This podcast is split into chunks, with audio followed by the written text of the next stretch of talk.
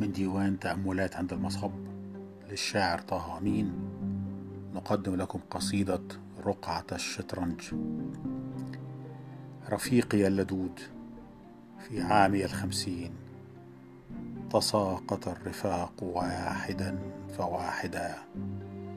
ولم يعد هناك غيرنا أنا وأنت. ورقعة الشطرنج بيننا أنا وأنت. وصورة الرفاق بيننا تلوح. رباب رفيقة الصبا صبية كفلقة القمر. نسير في طريقنا معا لنرسم الأمل. هناك عند جدول المياه تمر ساعة الأصيل فتنشد الأغاني القصار. ومسرعين ننظر الوجوه في المياه فتضحك الحياة. وجاء صيف وجاء في ركابه الوباء وعند مقدم الشتاء لم تكن رباب بيننا. وكنت مفردا محدقا بجدول المياه. وكان وجهك الغريب في صفائها يشير ساخرا إلي. ويبتسم. سعيد صاحبي وزينة الشباب كان في المظاهرة. يصارع الذئاب كي تعيش مصر. يصيح في الجموع مخلصا تعيش مصر تعيش مصر. تعي طلقة سكت وفجأة سقط. وبقعة من الدماء فوق سترتي تمددت.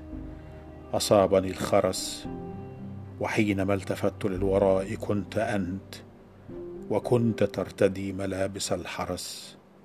وساخرا كنت تبتسم. أبي بمقدم الصباح يبدأ الصلاة. يخاطب الإله ضارعا وطالبا إليه في خشوع. هناءنا وخبزنا الكفاف. وكنت في صباح كل يوم أجيء له ألوذ به. أدابع أداعب الأصابع الطوال في يديه. وجاء يوم دخلت غرفته وكان في عباءة الصلاة مسندا يديه فوق وجهه التعب.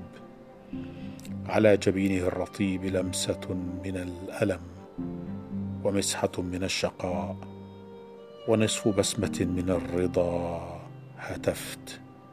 أبي أتيت لم يجب. هززته سقط.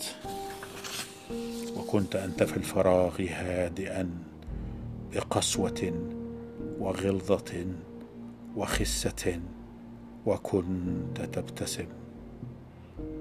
رفيقي اللدود تساقط الرفاق واحدا فواحدا ولم يعد هناك غيرنا أنا وأنت ورقعة السواد والبياض بيننا أنا وأنت وصورة الرفاق بيننا تلوح وأنت في كمال قوة السماء والرياح بينما أنا بلا سلاح. فليس غير أن ألم جندي الضعاف من أمام جندك القساة وأترك الحياة مجبرا وأنسحب.